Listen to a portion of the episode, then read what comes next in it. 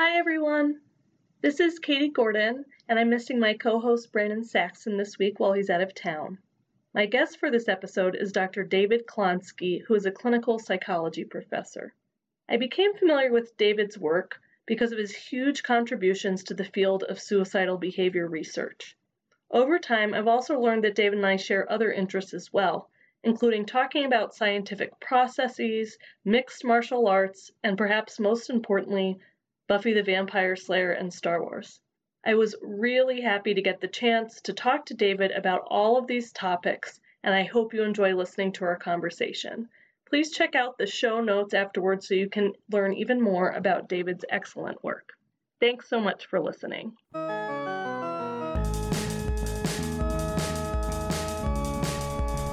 Although the characters we discuss are fictional, the challenges people face every day are not. The information we provide in this podcast is for entertainment and informational purposes only and should not be used in place of advice from a mental health or medical professional. If you are struggling with mental health issues, please seek professional help. Thanks for listening, and welcome to the Jedi Council podcast, where we explore mental health in your favorite fictional characters.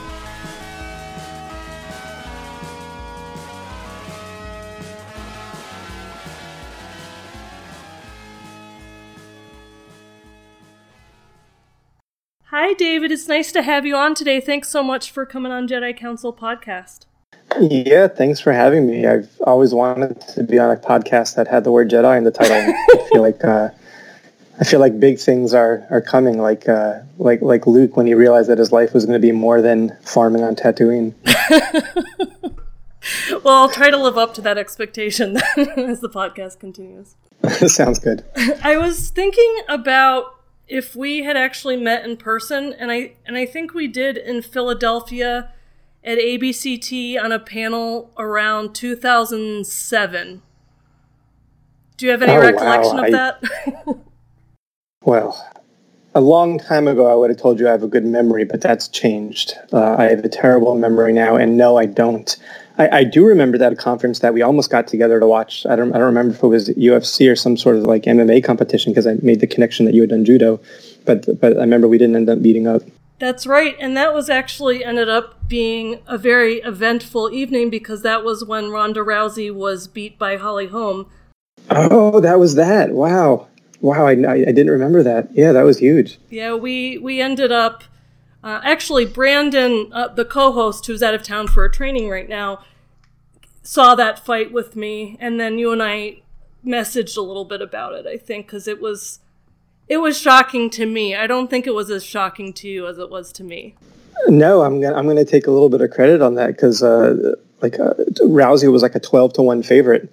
Uh, she was undefeated at the time. No one thought she could win, and uh, there's just the matchup. I thought favored Holm. A lot of the conditions favored Holm. So I. I, I hedged a little. I, have I have a tweet that says I, put the odds in Holm's favor sixty percent. That's a hedge a friend of mine who's an analyst actually, you know, on television picked Holm, and the like the uh, the moderator of the show had to quali- uh, had to clarify that it wasn't a typo because people didn't believe that he was actually picking a Holly Holm. So that was that was pretty exciting. Wow. Well, everyone at the bar I was at was shocked. So I was impressed that you had any doubt. I think my well, of course, Rousey's record was seemed like it would favor her, but also because she is a judoka I think that it would be hard to convince me that she wasn't going to win every time. So that was that was really shocking to me. Well, well, the perfect foil for her was someone who's an expert at managing distance and only closing distance on her terms. And Holly Holm's whole career has been exactly that. So it was uh, it was it was the right matchup for Holly Holm, and you know she she went on to lose her next fight against someone where the matchup wasn't quite as uh, ideal. That's right. Yeah, I I think that um, the other thing about Rousey just before we get into actually it will tie together both of the main interests we're going to talk about today she Perfect. lived in north dakota for a while which oh. yeah which is really interesting before going back out to california and as you know she's been kind of outspoken about suicide prevention just because it's impacted mm-hmm. her personally yeah, she has. yeah and she talked about her own suicidal desire after losing that match right I do remember that. I know her father died by suicide, and that she has been supporting suicide prevention. And that, yeah, I, I remember like you do that. She said she she felt she wasn't sure what her life was for anymore uh, because she had she was attached to this vision of herself as, as sort of this, this, this undefeated fighter. Um, and you know, to her credit, she spoke openly about that.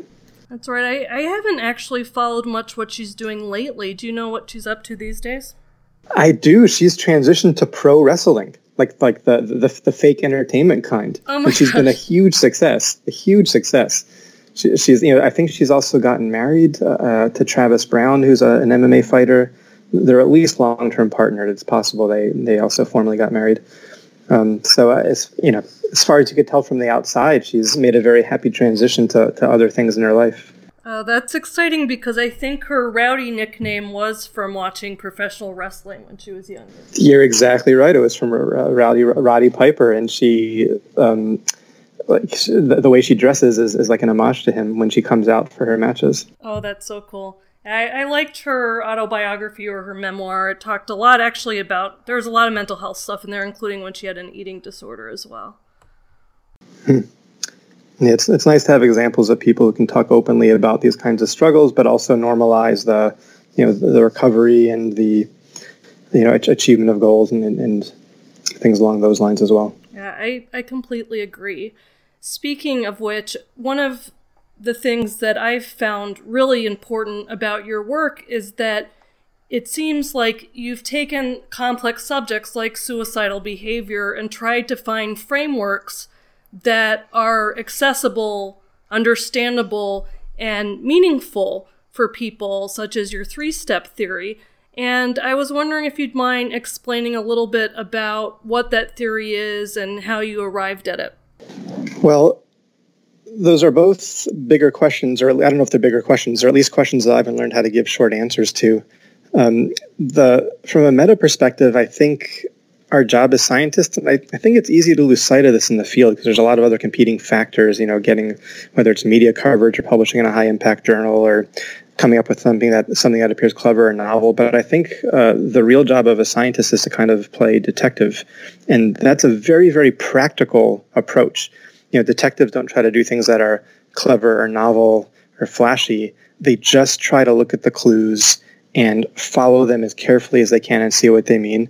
And I, I feel like uh, you know I and, and others uh, of my contemporaries were lucky enough to come along in the field at a time where there are a lot of clues. There's hundreds, thousands of studies. Uh, and while none of them provide answers, they're, they're each a clue. They each are pieces of the puzzle. And the three step theory was really just an attempt to take all the pieces of the puzzle that, that there are and try to assemble it into a, a, co- a cohesive, evidence based uh, explanation of suicide. In terms of how I came up with the theory, it was a complete accident. I was very happily, for the first 10 years or so of my career, just doing careful, exploratory, descriptive work, which I felt was the most important work. Um, I, I, know a lot of others agree that sometimes there's too much emphasis on jumping to, to theories uh, or strong hypotheses in our field. But a, a distant family member who had been struggling for a long time, I heard something about that family member and then suddenly got concerned about his suicide risk and then had to ask myself why now you know this is someone who's been struggling on and off for a while and i suddenly realized that i had implicitly formed a theory of suicide that i then quickly jotted down in an email sent it to my uh, most senior graduate student at the time alexis may and uh, i don't know if we need to pause for the train horn in the background right now or if i should That's keep okay. chatting It adds it adds a dose of realism. Um, yeah and, and maybe, maybe a little bit of drama yes. Um, so, and I, I, basically just sent her an email that said, "I think I have a theory. What What do you think?" And uh, and so Alexis May has been my co-author in a couple of these three-step theory papers, and uh, conversations with her did sort of. Um, revise and refine conversations with other folks in the field sometimes even questions at conferences like from Dave Jobes uh, at one point has sort of forced me to, to articulate things and, and i accidentally came up with uh, with the theory Wow, that's so interesting that you were able to take. I mean, that's kind of how you hear about science working, although it doesn't always go that way, that there can be this context of discover, I guess, if you're using that framework, and then go on to test it or fit it or, or see how it fits with the data. So that's really interesting to hear the story behind that. Yeah, a, lot of things were converging. I mean, part of it I think was you know when you spend a decade in a given field learning about uh, you know not just your own discoveries but constantly immersed in what other people are doing, it shapes your thinking. Then there's maybe a, a clinical situation, or in my case, it was sort of a, a distant you know family situation where uh, you know suddenly I, I there, there's a motivation to figure something out, and some things uh, sort of accidentally crystallized. Uh, but then along the same the same lines, um, some of the things that some of the factors like pain and hopelessness that I was seeing as as really the where one needs to begin when understanding suicide. We also were in parallel trying to measure different motivations of suicide that were have been emphasized by different theories, like social isolation, or burdensomeness and belongingness, and like uh, escape, and you know also pain and hopelessness, and some help seeking interpersonal influence perspectives. And again, we were doing this in a very exploratory way, which is the kind of research uh, I did for most of my career. And pain and hopelessness kept coming out at the top no matter where we looked adolescents, adults, inpatient community. So there were a lot of things sort of converging at one time that led to what I think in the end is a you know, relatively efficient, um, easy to understand, evidence based explanation of what's happening when it comes to suicide. Yeah, I certainly feel that way. As you know, I wrote a blog post about it for my mm-hmm. website because I feel like really the way that it's constructed is a way that can advance public discussion about suicide because I, I was noticing and reading different write ups of suicide in the media that sometimes it's often it's oversimplified where they're just looking kind of at one major factor or there's over focus on famous people, which, you know, kind of uh, doesn't give the full range of stories of how people become suicidal. And then on the other end, there were really complex types of coverage of suicide where there are so many risk factors that it's overwhelming and can feel like you don't know what you'd actually do in a situation to try to help someone. Right. Um, and, and you're, you're getting at what I think is one of the central challenges of any theory of something, which is that it needs to, on the one hand, be be able to account for tremendous individual variation and complexity, but on the other hand, it needs to be simple enough to be uh, un- understandable and actionable. And that's a that's a hard balance to achieve, and, and good theories do that.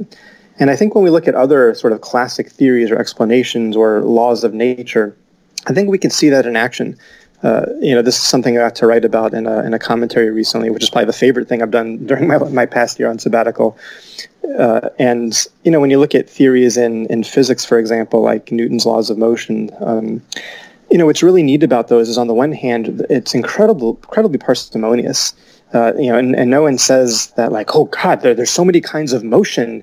Uh, you know, there's what happens in the water and when wind blows things and when you're in outer space and when you're driving or falling and you know, how could you possibly explain something as complex and, and contextual as motion with a few laws? And well, the answer is you can. Now, at the same time, how those laws manifest vary greatly by, by, context. You know, one of the laws is force equals mass times acceleration. Well, there's an infinite number of forces, and also forces interact on each other.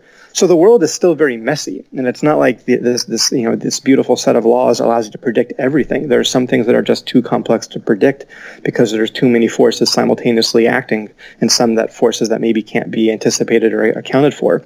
And yet at the same time, you have this set of laws which beautifully explains what you see almost anywhere in the universe, although not at the quantum level, not at the speed of light, but most uh, most uh, circumstances.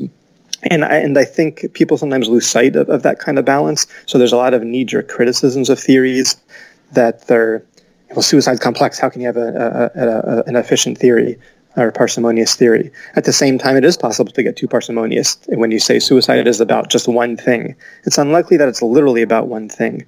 And what I think uh, was very fortunate on my end is uh, Thomas Joiner came along and put out his theory in 2005, where he broke down the suicidal process into explaining desire and then explaining to progression to action. Now, obviously, within those ends, there's a lot more. There's a lot of nuance. There's different levels of suicidal desire, different forms. There's different kinds of suicidal actions that vary on method and lethality and intent and all that. But I think Joiner really gave the field a framework and a way to organize thinking, a way to organize the literature, a way to organize theory that really uh, became a platform for, for a lot of us. And um, that ended up being the foundation uh, on which I built uh, my particular perspective. I really liked that commentary that you wrote, and I'll link to that in the show notes. I think those are excellent points. As you may guess, I also appreciate Joiner's contributions to the field, and also personally, just as he was my mentor in undergraduate and graduate school.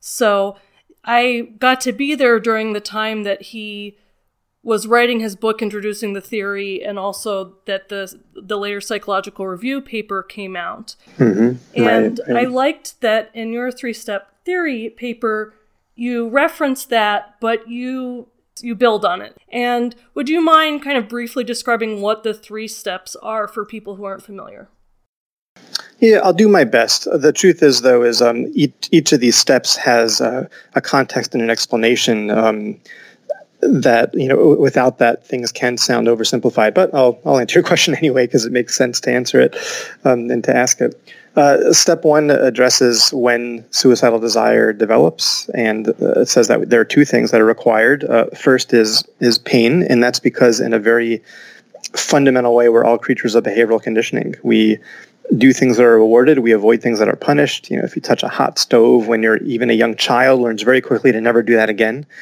And so if someone's experience of, of life is that it's painful, it's aversive, it's miserable, then a powerful instinct kicks in. We don't want this anymore. And, and you want, you want to, you want to avoid that at all costs.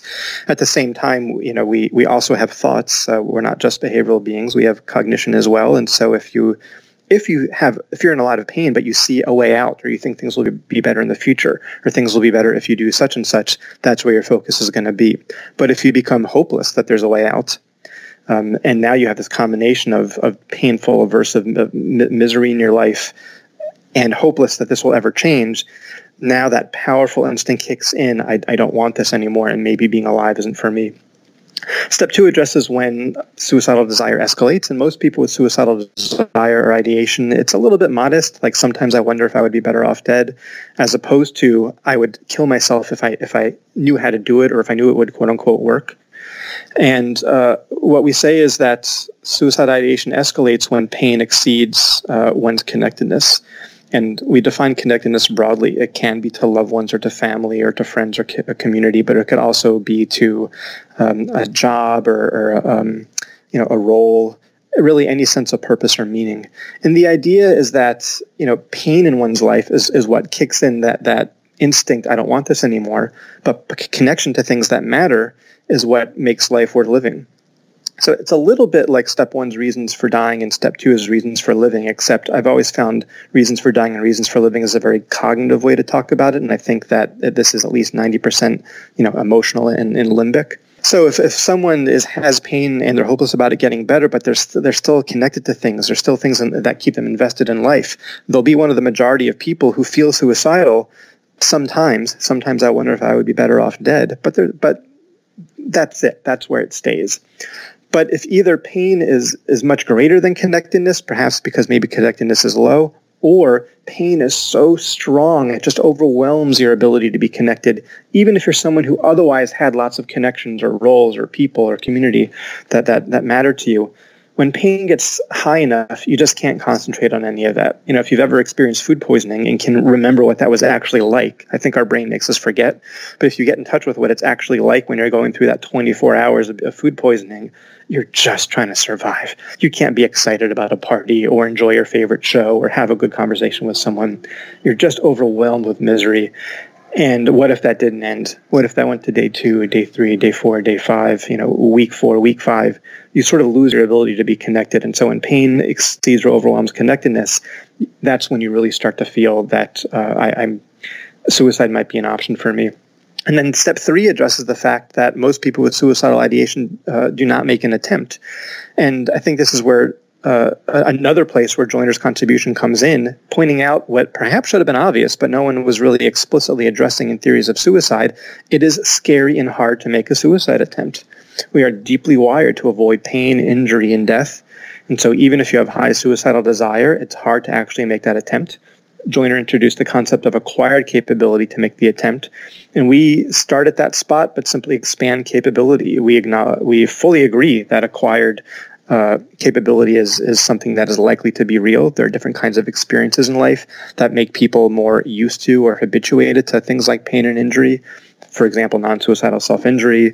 Maybe people who have a lot of exposure to trauma or or injury or death, whether it's medical settings or, or other kinds of settings. But we also uh, acknowledge that capability can come from dispositional contributors. Some people are simply born more or less squeamish about things like blood or pain or injury or more fearful of death. Uh, and there are also a whole universe of practical contributors to capability, things that have to do with knowledge of lethal means, access to lethal means, things along those lines. So in short, you know, are you Step one, are you in pain and hopeless about it getting better? You'll develop suicidal desire. Step two, is your pain exceeding or overwhelming your connectedness? If so, your suicidal desire escalates. Step three, are you capable of making a suicide attempt? Uh, if the answer is yes, then you'll potentially uh, then you'll make a potentially lethal attempt. If the answer is no, you'll remain one of the majority of folks who have suicidal ideation but never attempt. I tried to be succinct, but that wasn't very succinct. And yet at the same time, I felt like I left so much out. But there you go for a starting point. I, I appreciate that explanation because I think that I would guess that this resonates with people who are experiencing suicidal feelings or maybe family members who are concerned because at each point, like you said, this is grounded in research and there are empirical findings that back this up, but it also it also kind of makes an intuitive sense. Not that you could know all that ahead of time, but the way you explained it, you can kind of imagine being in that people in that situation would feel the way that they do.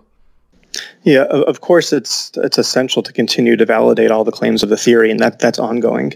And I think that's just something that you know, if people find the ideas worthy enough of testing, that's something that just unfolds over five or ten years when people uh, examine different aspects of the theory using different measures in, in different populations um, by different investigative teams, and eventually we'll you know we'll learn what parts of the theory are useful and what parts can be refined or, or, or evolved. You know, on the one hand, I really believe that given everything we know about suicide to this point, I really think this is the most uh, accurate, parsimonious explanation there is right now. At the same time, I also think that people, uh, you know, the, the new generation of researchers uh, are going to come in and they're going to have a lot of knowledge that they take for granted that I didn't have, and that they're going to see holes or gaps or things that could be improved. Um, so I, I, sort of have two minds about the theory. But in terms of what you said about other folks reacting to it, you know, while it's extremely, uh, it's essential that we get uh, that we pursue scientific evidence. I've also there have been powerful reactions from people with lived experience, from people who've survived suicide attempts, from people from family members who have lost people to suicide. Um, and that's been, I don't know, I don't have the right word for it. There's times when it's been gratifying because people will come up to me and say, I finally understand my child's suicide and, and thank you for that. There's people who've commented that it's, um, it not only resonates with them, but it feels like a compassionate explanation as opposed to other kinds of explanations that the experience is less compassionate. And uh, for me, that's been one source of powerful evidence that the theory is on the right track. Wow, that's that's really an important part of this, and I think that the way that you described kind of how long it takes science to unfold and also to understand how it ties into people's lived experience can see how it's such a lengthy process and especially with the challenges i think inherent in studying suicide it can't happen as fast as most of us would like so that we can prevent more suicides but one thing that I do like about your theory, well, I like a lot of it, but one thing I'll point out is that the practical applications too, because even when you get to the third step, you can kind of have an idea about practical things like restricting means that would prevent someone from going from ideation to action. So I think that's really important. Yeah, I mean, um, you know, Mike Anestis um, has has really run with that in recent years. I think in some some wonderful ways, really focusing on practical capability and you know it's not just means you know restriction quote unquote or means safety, but but he's he's learning how it's not just prevalence of let's say firearms in U.S. households that matters, but it's storage laws. You know, is, is ammunition stored separately from the firearm? There, there's a lot of um, nuance that, that has not yet been fully explored in terms of practical capability, and so I do think that that's one you know re- really useful direction the field's moving in now. Definitely. How did you get into studying suicidal behavior in the first place? I really wish I had a more compelling answer to this question uh, because the truth is it was a little bit of an accident. Um, I, I got into I mean, you know, for, we're going back far enough, my n- initial interest was math and then became physics. And when I went to uh, college at Washington University as a freshman, I thought I was going to go into physics. Um, I think I had, you know, I don't think this is unique to me by any stretch. I think I just had some deep desire to want to want to understand the world better, and I saw physics as the best way to do that. But I think if you want to understand the the world of humans better, psychology becomes the best place to do that. And I think it turns out that once I got deeper into physics, I didn't have the same talents that I had for, um, let's say, mecha- um, mechanics and physics. I, I, I, really felt like, oh my God, I'm so good at this. And then we got into things like electromagnetism and uh, you know applications of calculus, and then I realized I'm not so good at this. And at the same time, I was taking lots of psychology classes, which I think were filling the same need, feeling like I was somehow understanding human nature better.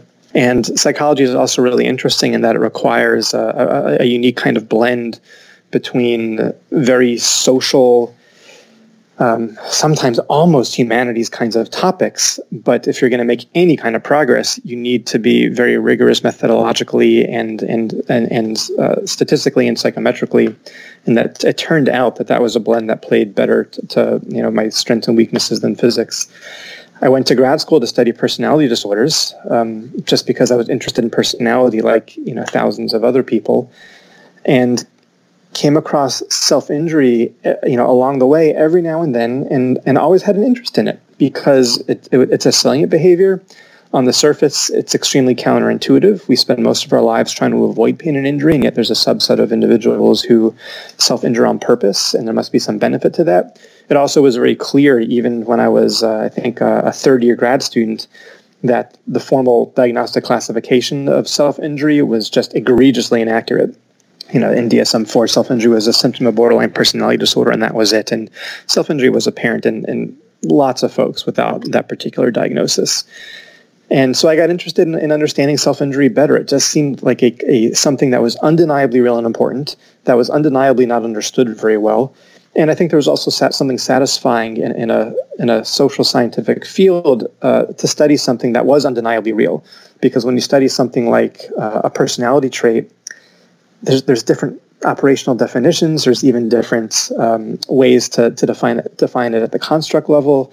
It's hard to know for sure whether you're you know, how real the construct is. You know, is narcissism the same in the United States as it is, you know, in, in India? Maybe, maybe not. And but self injury is self injury. It, it's it's it's very physical. And from there was a natural uh, progression to understanding what's the link between self injury and suicide. How are they similar? How are they different? So that's that is how I ended up becoming a suicide researcher. You know, now that I think about it, there was one practical thing that uh, that also explains it, and I want to give some credit to American Foundation for Suicide Prevention um, because my very very first grant I ever got was from them. It was a very small pilot grant, but you know I was on the tenure track. I had the existential anxiety about surviving that most folks have, and when I got my first grant, and I almost teared up when I saw I got it, even though it was tiny I thought maybe there's people who value what I have to offer, and and that also ended up being a powerful reinforcer to do suicide research. So that was the, the reason why I did my first suicide research. And uh, suddenly, fast forward however many years, and now I identify as a suicide researcher more than anything else. Wow, that's it's really interesting to hear that the panel that we were on back in 2007 was about non-suicidal self-injury and right. it seems like there is still so much to learn there and, and interventions needing to be developed. But it seems like there's been more interest and, and more progress in that. And I appreciate you also talking about the grant because part of, I think, when I was a professor and pre tenure, I think that was one of the most stressful things is not knowing if if you're on the right track or if your questions are good enough and so it can be really well it can be very reinforcing to get that kind of feedback or funding for a question that you're asking so that's really cool to hear that too Yeah, for sure. Uh, and you know, it's interesting that you say there's still a lot to learn about non-suicidal self-injury, which is true. But you also immediately started talking about the treatment end, and I think that is also a reflection of how far the field has come. When I when I dove into it, the question of why do people self-injure was just wide open. You know, the most highly cited paper on that topic was a theoretical paper that, that basically just reviewed, I think it was, you know, six different conceptual explanations that had almost nothing to do with each other. And I think the field, you know, I, it was some of the work I did, but you know, lots of other folks uh, did work on this as well. I think we've more or less figured out why people self-injure, and now it's almost obvious to, to folks coming up in the field that it has to do with uh, quickly down-regulating negative emotion, particularly sort of high pressure, high arousal negative emotions. Now, there's still a lot of other questions. You know, how exactly does that work? We have some guesses about mechanism, but we aren't sure. But but that is a starting point. You know, I think the careful descriptive work and the functional work, I think, has 90% been done now, and it was maybe 5% done 15 years ago. So I think that the field's come a long way, and that's been very satisfying. And in part, I think that's a reason why I moved on from it because the question I was most interested in was mostly answered. Now, I'm really glad that there's people doing the work on the treatment end right now because that's exactly where you go next. I think once you understand the basics about a phenomenon, now you understand enough to develop uh, not just effective treatments but efficient treatments. So I'm glad the field is doing that. There is a lot more work to be done, and at the same time, I feel like the, the that field moved a long way in a short time. Yeah, that that's definitely true. I think that actually, so that panel ten years ago or whatever, I think that what I was presenting was very simple, retrospective recall of how people it was about reinforcing properties of non-suicidal mm-hmm, self-injury mm-hmm.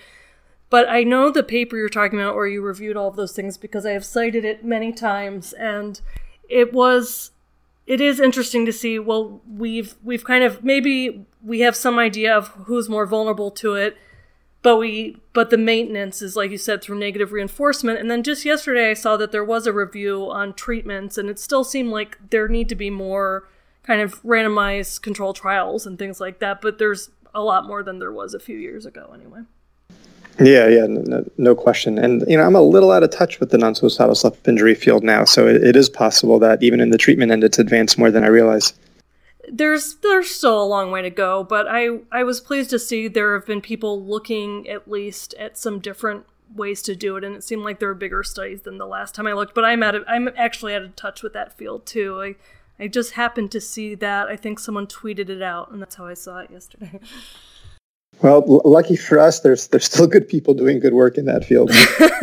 yeah, it, it, appears to be in very capable hands, so that's great. Um, speaking of of Twitter, I wanted to ask you actually before I ask you about a tweet that you tweeted on Twitter. Um, is there anything else we should talk about with regard to suicidal behavior or non-suicidal self-injury before we move on to the next topic? I, I don't know. I don't know. It's hard to anticipate what people might might want, might have interest in. Um, so I'll I'll leave that as your call. Okay. Okay. Well, let's. I will. I'll link to a bunch of your stuff if people want to find out more. I'll do that. Sure. Okay, so I'm going to read a tweet of yours that you wrote in response to news that a popular, widely embraced, and much researched hypothesis that the serotonin transporter gene 5-HTT-LPR is linked to major depression was not supported in a recent empirical view. I'll link to this in the show notes. And what you said was billions wasted on bad science that looked biosciency, a terrible outcome due in part to funding agencies, NIMH, that unthinkingly pursue biomarkers at all costs. Similar stories for fMRI, endophenotypes, oxytocin, and connectomes have emerged or will emerge. Relentless negligence. It seemed like that resonated for people. Where where did that come from or what what did you mean to express by that just because Twitter is so succinct. So people who aren't maybe familiar with the area, what what did you mean by that? Yeah, well, you're right. It was the serotonin transporter gene, you know, that people have been researching for years and getting millions of dollars to research for years, and now it's been debunked. And it's just the latest, uh, you know, and the number of you know flashy biological things that that just go absolutely nowhere after NIH throws millions and millions at it. Um, it's just egregious at this point. So it's certainly been something I've been thinking about for a while. Um, you know, for a decade or so, translational endophenotypes was was the you know the primary focus of NIMH whatever they thought that was. And some review came out of you know, hundreds of studies uh, just in the last year or so, um, and concluded that absolutely nothing has replicated from, from that body of work. Probably hundreds of millions of dollars wasted and, and, and maybe billions.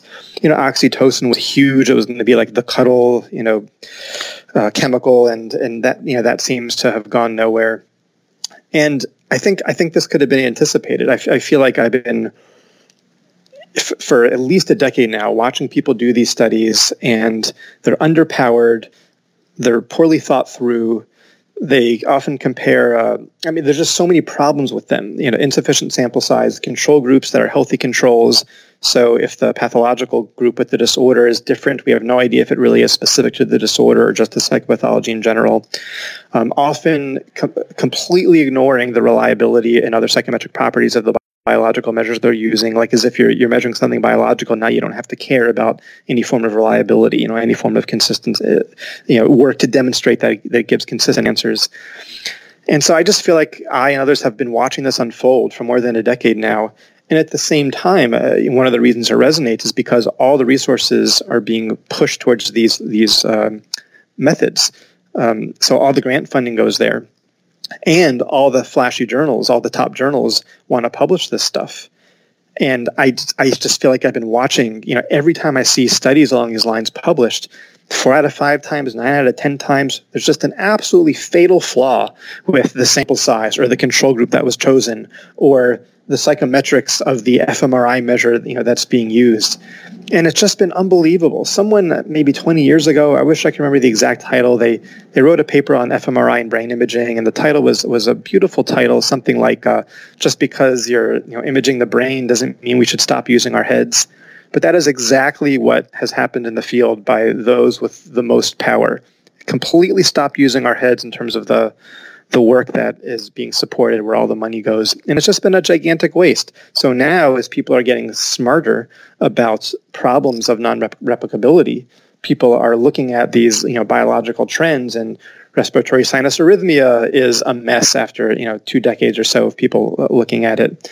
Uh, tons of the fMRI research is a mess, and it turns out uh, there's even problems with the basic reliability of, of some of the approaches. Translational endophenotypes went absolutely nowhere. Oxytocin is exploding.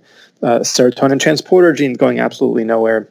Some people are acting surprised, but I, you know, I promise there's plenty of people who've been watching this train wreck happen for over a decade, and it, it just it just feels like negligence. It's um, it's uh, you know it's just such a shame. It's such a misdirection of, of resources. Yeah, it it really is. I completely agree with that, and it, it is harmful ultimately to the public because these are public funds often that are being used to investigate these very serious problems and then to come away with nothing except maybe more prestige or flashy publications out of it that that's just it, it seems unethical to me. Yeah I, I agree. And it's not that you know on the face of it you shouldn't pursue biological methods but it is true that on the face of it the majority of studies that fall into this category have had just egregious violations of basic scientific principles whether they're just completely underpowered or they're using methods with unknown reliability or in some cases just flat out bad reliability um, whether their choice of control group is, on the face of it, the wrong choice. Um, th- these these flaws have been obvious. The other thing that's obvious is, um, you know, p-value fishing. It's clear that that a lot of these studies that they end up publishing p-values that are just under 0.05 and it's clear that there is you know a million different ways they could have run the analysis control for that or don't control for that um, use this analytic approach or that there's tons of researcher degrees of freedom that, that have gone into this because when people spend so much money on something and then they can't get a result they're looking for because the measure is unreliable, the concept is not sound, the sample size is too small, you're going to keep analyzing your data until you get p-values that are publishable. And then because you've measured the brain or measured you know, neurotransmitters, the top journal is still going to publish it. So I, I, just feel like this has been obvious for a, a long time but the people who ha- have been most empowered have just have just let it happen. Now, and I think it was in a 2017 interview, Tom Insel, who was head of NIMH, I think for 12 years, and, and he was behind a lot of the, this movement. He said that he acknowledges that that after you know billions of dollars, he the result was a lot of clever studies. I think clever was the word that he used, but we haven't moved the needle on mental health or suicide or hospitalizations, and he takes responsibility for that. I appreciate him saying that, but I feel that true taking responsibility would have been him staying as head of NIMH and overseeing a, a genuine course correction. Instead, his replacement seems to have doubled down on this approach. And it's, you know, I think connectomes haven't been debunked yet. So I just want to go on record that connectomes are the next thing that 10 years from now people are going to laugh at. You are on the record, and remember that David is the one who predicted that uh, Rousey was going to lose. So well, Robin Black made a more definitive prediction than I did, but I, but I, I, I am, I do, I'm, I'm on the record that Holm had the better chance of yeah, winning. well, you, you predicted more than I did. Let's put it that way. Which I thought there was a zero percent chance of her losing. So this is on the record too. I'll save this clip for ten years from now. We'll listen okay. to it and look back. So one thing that it's it seems like there in one way there's not a lot of reason to be optimistic in light of what you just said do you think that open science and that movement will help with any of the matters that you just brought up you know it's funny i'm i'm so sick of seeing studies published that obviously uh, seem to fail indicators of rep- replicability so I'm really glad that people are paying attention to that. I also used to have a big problem with the journal uh, Psych Science, and you know, back in grad school, I would tell a friend, "Show me five studies in that journal. I'll show you four that won't replicate." Um, and uh, you know, and I also resigned from the editorial board of a fairly premier journal in clinical psychology because I was so sick of them publishing biological studies that um, either were underpowered, you know, grossly underpowered, or were measuring constructs that weren't even the right constructs, but because they were in a biological data set, they would somehow get published. So I've, I've really been wanting change for a while. At the same time, I think um, I really have mixed feelings about some of the things that are being emphasized in open science. Um, so some of what's happened in open science is, is phenomenal, and I'm a dinosaur who has to catch up, like um, putting the data sets, you know, making those publicly available, um, making your analytic approach, you know, sort of, uh, you know, easy to reproduce. Um, I think those are really wonderful things. But some of it, I, I think, is going about it the wrong way.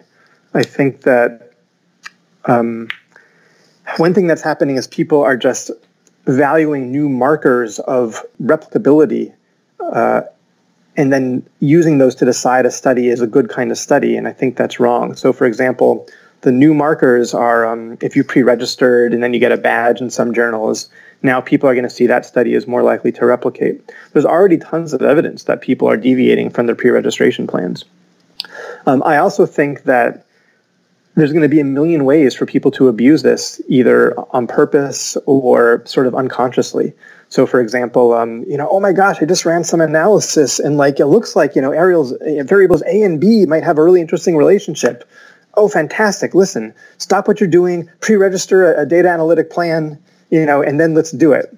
You know, and like that kind of conversation where it's not ridiculous, it's well meaning, but but there, there's a pre-registration after results are known. Now that can also happen on purpose. People can just outright find things and then submit pre-registrations knowing that it wasn't really pre-registered. Now that might sound ridiculous, but there's a whole cottage industry of people uh, revealing hypothesis, uh, hypothesizing after results are known. People for decades would see what was happening in their data set. It might be different from what they expected. And then they would rewrite the introduction section with a different hypothesis. And people just did that as if it was regular science. They weren't doing it because they were evil or trying to be fraudsters. People were just taught that's what you do. You need to properly set up your findings. So if people could, you know, HARK was the acronym, hypothesize after results are known, and there's, you know, tons of evidence this was happening for decades, of course people are going to start PRARKing, pre-registering after results are known. The same thing's going to happen. So we used to have a case, you know, we, we have the old markers of what was supposed to be uh, solid, replicable science. They were hypotheses, um, you know, a priori hypotheses, multiple studies, and p-values, you know, less than 0.05. That was the whole point of the p-value, to identify findings that were going to replicate more. Now, if you look at one of the worst offenders, it turns out that, uh, you know, sorry, social psychologists, it's not me, but other, other folks who say that social psychology is among the worst offenders of non-replicable studies. And when you look at the premier journal, uh, JPSP, Journal of Personality and Social Psychology, personality end actually is, is fairly good on replicability, but the social psychology end isn't. But if you look at what the typical article that was published, it hits all those external markers. Uh, a priori hypotheses, multiple studies building on each other, and significant p-values. And yet it was the hallmark of not of not um, replicating. And I think that history is just going to repeat itself if we rely on pre-registration to be an external marker of what's going to replicate, um, and and you know badges from various journals. I just think it's the wrong approach to rely on external markers. External markers will be abused, just like everything else has in the human history of science. So what I think really needs to happen is the culture needs to change, um, and that and that is happening.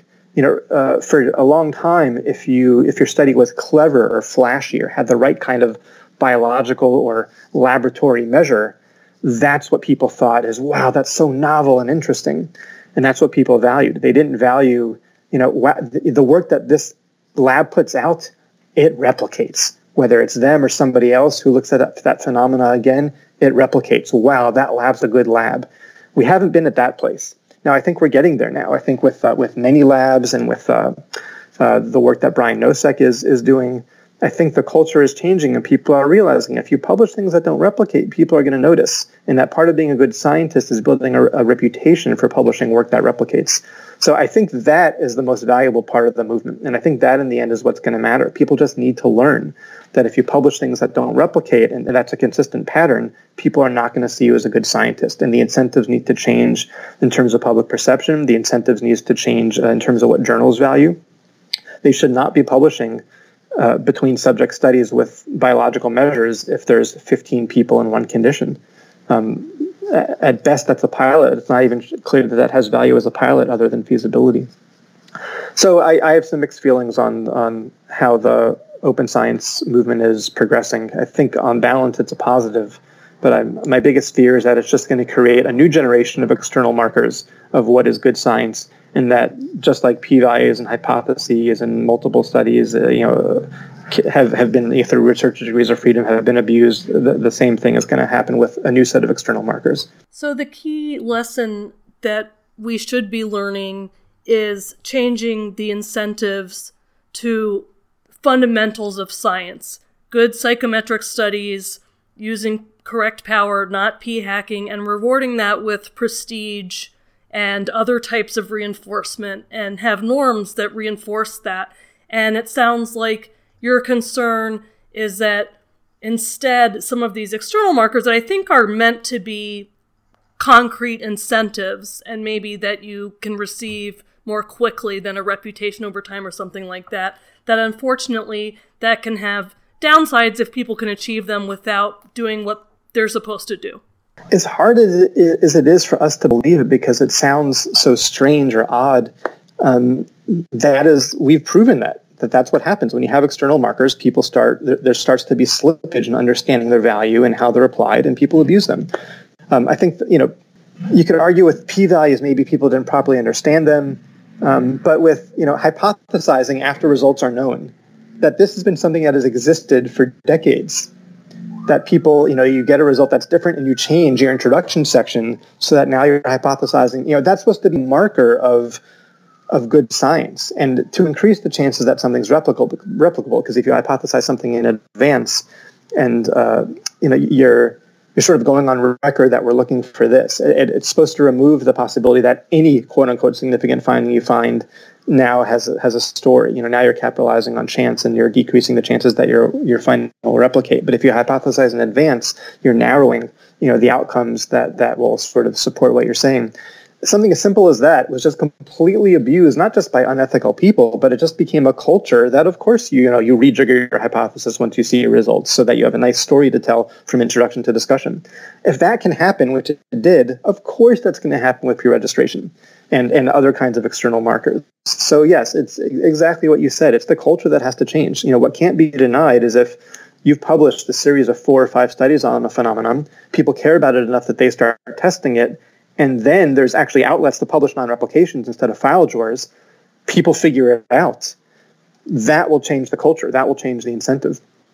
And ideally, that needs to happen at all levels. Uh, you know, public perception among scientists, what journals value, and uh, you know, grants have to Grant should not fund $2 million for an underpowered study using fMRI. They should fund $4 million for a properly powered study. Um, that also has to change. Well, thank you. I appreciate you sharing your thoughts on those. I mean, I, this is just of enormous importance, and certainly within, I mean, it matters for all of psychology, but certainly in clinical psychology and mental health, it, there seems, at least for me, feels like a, a particular urgency to get this right. Yeah, especially when you're talking about things like like suicide, where the stakes are, you know, obviously high. There is urgency to get it right. Well, I do you have time to talk about a totally different topic, which is combat sports. I always have time to talk about combat sports. Awesome. Well, maybe we should talk about our own backgrounds in martial arts. Do you want to start? Sure. Um, I guess I trained in Shotokan karate for about 10 years. It's just that's just a classical Japanese karate. If any of you folks fo- uh, follow uh, MMA, um, that's uh, Lyoto Machida style. And then after you know doing some sparring using MMA rules and f- figuring out very quickly the limits of, of classical Japanese karate, I started uh, you know training in, in jujitsu and uh, you know a little bit of kickboxing. And you know I'm I'm older, my body's a little fragile, so na- nowadays I I'm full time jujitsu, but don't do any more uh, punching kicking. I know you have a judo background. I was so excited when I learned that, but it sounds like maybe you haven't trained recently. That's right, but I I've at least identified the local place. You encouraged me to just go back a few years ago because I think uh-huh. that you correctly identified that the thought is like I've got to get into really good shape before I go back, but then I'll never go back. So right. so yes, I'm a am a black belt in judo. I'm a brown belt in jujitsu. Jujitsu I haven't done in a very long time, but when I was growing up doing judo, I I competed quite a bit in it, and then I continued through college. And the last time that I actually did any judo was the year I was on internship, which was about ten years ago. My father is a sixth degree black belt in judo, and he just went back, so I really hmm. have no excuses. wow. Yeah, and you're right. The first rule is not, you know, get in proper shape. The first rule is show up. Now, the second rule is don't get yeah. hurt. So, you know, you, you, can't. But I didn't. I either forgot or, or, didn't know that you were also a brown belt in jujitsu. Like, you know, what a lot of people outside uh, combat sports don't realize is in judo and jujitsu, brown belts and black belts are a legit combat sports athlete. Like that's really impressive. I say that in part because there's a lot of kinds of karate where if you're a brown belt or even you know in a black belt, an early black belt at least I don't know that you're legit yet. Um, I, I had a black belt in Shotokan karate and just got destroyed in my one MMA fight. Um, I didn't I didn't even belong there. The guy was um, fighting was so much better than me, and, and, he trained less than I had. He just trained in things like wrestling and jujitsu, which um, on average are more effective. So I I am so impressed. I can't believe that I didn't know that you're also a brown belt in jiu-jitsu, or at least I forgot that, and a black belt in judo. That's that's legit. People should not mess with you. Thank you very much. I, I appreciate it. I I also I wrestled a little bit in high school as well. Uh, that was only a year though, and so like I said, I it's it's funny because the second rule I violated the last time I went back. I did actually get hurt, but it's it's time. It's been a decade. I think I can handle it and just be a little bit more cautious this time. Do you think you'd go back to judo or jujitsu? I think jujitsu is easier on the body. That's a good point. I was thinking of going back to judo just because I was most familiar with that, but maybe right. Maybe I should consider jujitsu. Well, if, if it's in your bones, maybe you you know with proper body positioning and technique, you'll you'll keep yourself safe. I tried to train train judo a little bit a couple of years back, and I realized fast that the nonstop, you know, being thrown on the mat um, was just not going to be a long term solution. Yeah, that's that's a good point. I think some of the mat work is a little bit easier. Yeah, yeah, it's it's it's safer. Like you know, I've I've got you know bad shoulders and bad knees, but you know, grappling and jiu-jitsu, I feel like for the most part, I can you know keep myself safe going to positions I, I want to go. And but you know, every now and then, people from judo show up, and th- they're fascinating when they show up because in certain positions on the ground, they're almost like beginners. But other kinds of positions, once they get a grip on you, it's just over. and there is nothing like the experience of being thrown by a, by a judo black belt. It is so fast and so certain um, you know, like that, that you, you have now, but you've been completely divorced from the ground until it's, until you're smashed back on the ground. It's, it's a really impressive martial art. And, and it's interesting the way it dovetails with jujitsu and, and yet has, has a lot of big differences. Exactly. And judo's the gentle way, but still sometimes it can, it's not that gentle be to be on the receiving end. uh, yeah, that's fine. I didn't know it was called that. I, I feel like because when you're when you're choked out in jujitsu by by an expert, it doesn't even really hurt. It's it's more just you know they cut off the blood to your brain and the room starts to close and you realize you better tap, but it doesn't even hurt. When you're thrown, you know, by a judoka, that hurts. There's an impact. Yes. You could easily get knocked out if you don't you don't know how to fall correctly. Oh, that's true. I mean, I think that anyone who's new, they spend like the first two weeks just learning how to fall. Yeah, yeah, that, that that is definitely a skill that should not be underappreciated. Or or you can just like me decide, uh, okay, maybe, maybe, judo is I'm past the time to get into judo. I'll stick with jujitsu. Yeah, that I I will look into that. I think because I do miss it. I do want to get back into martial arts. And so you've been able to bring in your psychology interests and expertise with combat sports. What kind of consulting do you do? Yeah, that, has been a lot of fun. I mean, because I've been a, a sports fan of various kinds for a long time, and my favorite thing about all sports, you know, basketball, football, is that you know at the highest level to succeed, you need a very high level, very intellectual game plan, but then you then have to implement it in real time in a really physically demanding you know environment. Um, and then, you know, for me, martial arts is the epitome of that. So it's just, I find it, you know, utterly fascinating that way. And so I started off just on the side writing this blog for a local mixed martial arts promotion, just sort of analyzing fights as they happened. And uh, in one particular fight, I wrote about how some fighter made a, made a you know a, strategic mistake in, in the third round. And um, and anyway, it turned out that fighter read it and and and was like, yeah, know, he, he wrote me on Facebook. You're right. You're right. Like that is what happened. You know, let's meet. Let's meet and talk. So that ended up being an into um, different kinds of consulting because he is a, he ended up being a, a, world amateur champion and he trains with some other uh, folks who are you know champion kickboxer, jujitsu, and sometimes MMA. So you know, I don't have a lot of time for this kind of thing. So I have to pick my spots. But you know, over the years, I've probably consulted for six or seven diff- different athletes, and you know the universe of problems that that that are psychology related you know they're, they're just different for everyone. You know some people might be as straightforward as you know I, I the fight started and i didn't feel ready. And then you know figuring out for them what exactly happened. Is it fear anxiety? It turned out with one person they had just spent the entire day leading up to this fight which was their biggest fight keeping themselves nice and relaxed um, because they thought that was the best strategy. But you know, we, we, all know from you know optimum arousal theory that you don't want to be nice and relaxed when a fight begins. You, you need to be somewhere in the middle. You know, if, we're talking a one to ten scale, you don't want to be at ten off the charts, but you need to be I don't know four, seven. You don't want to have a fight start and you're at a zero or a one. And, and so for him, it was as simple as you know figuring out because he had never had that experience before this one fight. So we sort of figured out what was different leading up to the fight. He told me the whole story and then we figured out, all right, well, you know, where do you want to be? Sounds like not a zero or a one, and I forget what he chose exactly. It may have been like a six or a seven. And so then it was like, all right, if you feel yourself at a zero or one next time, you know, what could help you get pumped up a little bit more? And you know, we, it was a very practical solution. Basically, watch some of the earlier fights that kind of you know upped his arousal a little bit. And then there's someone, you know, someone else uh, who I consulted with who has zero problem feeling ready to fight, just happy to be there. Reports feeling no fear and anxiety. The problem with this particular person was he just could not maintain a lifestyle that was the lifestyle he knew was what he needed to do, meaning consistently not just training but eating healthy.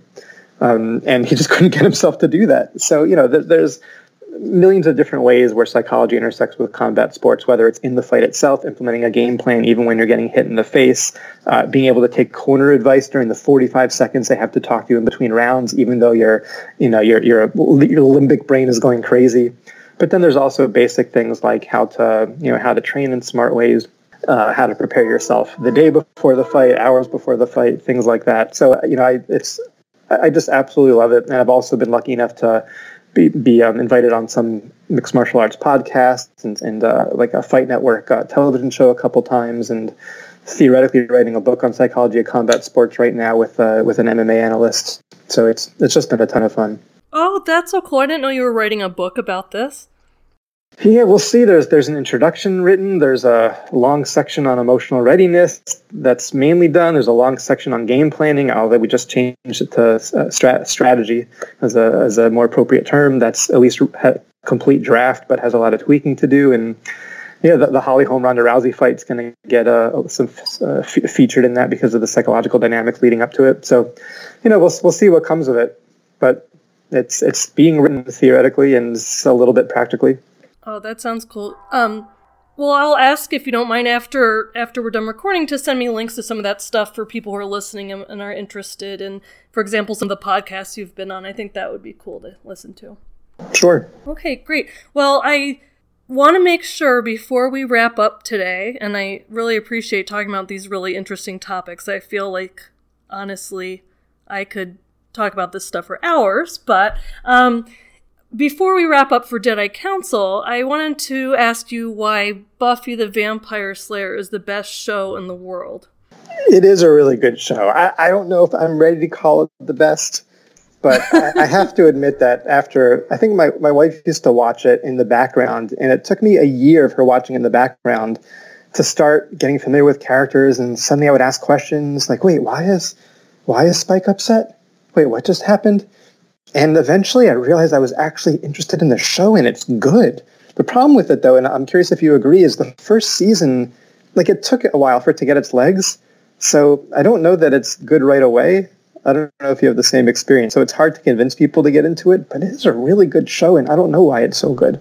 Yeah, I I agree with you. I had some friends who I have I really trust their taste and they recommended it. And I watched the first season and I was like, uh it's not it's not that good but you know i thought it was fine but i, I was I, I, I didn't really see what they saw in it. But then once i you're right as the show goes on it starts to get really good. And so and there's definitely some stuff that like the special effects and stuff like that that doesn't age as well. But the storylines and the characters are really interesting. And of course there are some interesting combat scenes in there. Yeah i think it just turns out that um I mean, that Joss Whedon is a good storyteller. Now, you know, there's been some, you know, some unfortunate controversy around his personal behavior that's come out in recent years. So I feel I feel guilty appreciating his talents.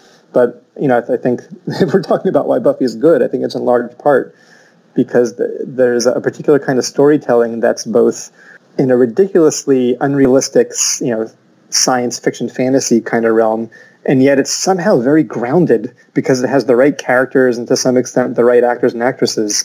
So I don't know if, if I, I, I never would have guessed in advance I would have liked that show. I, I, I had to have it on in the background for a year before I realized that uh, I, before I got pulled in, and then thought, wow, this is maybe one of the best shows I've ever seen. Definitely, and I, I think that one of the things that at least I think Joss Whedon said is that the name itself made people think that it wasn't going to be a good show. It's kind of a weird name to to get into. So even there, it's like, what you know, what is this all about? But once you move on from that, it's it's really good. Um, what is the best show in the world? I don't know. I feel like if we were to limit it to the first two seasons, I might say I lost. Um, I don't know. I've learned. I've never actually seen any episodes, but I've learned uh, from Family Guy that if you say Breaking Bad is the best show ever, except for maybe The Wire, you get a lot of people enthusiastically nodding but I've never seen either of the shows. But I think, but I think Star Wars. Um, sorry to harp on this. Other than the prequels, I think Star Wars might be the best story ever. And I, I, I don't know if there's ways, more ways to work in Jedi talk into your Jedi podcast. I'd, I'd be on board for that. We really need to work on that. Honestly, we do have, we have maybe at least three episodes dedicated to it and i and i'm trying but they were we've been doing this podcast for three years now and we definitely had some stuff focused on Darth Vader, and I and I'll I'll send you links to them, but I wonder if they even hold up after this time. I mean, it's only been a few years. Well, he, here's why it works: because when you when you look at the Jedi Council, when you when you take everything into account, that's you know quote unquote canon. Um, there are a bunch of people who they're kind of like academics. They're trying to understand how the world works. They're trying to be very stoic and objective about it, and they have some incredibly strong good qualities and they also have incredible blind spots where they mess up a lot and and you know really cause problems.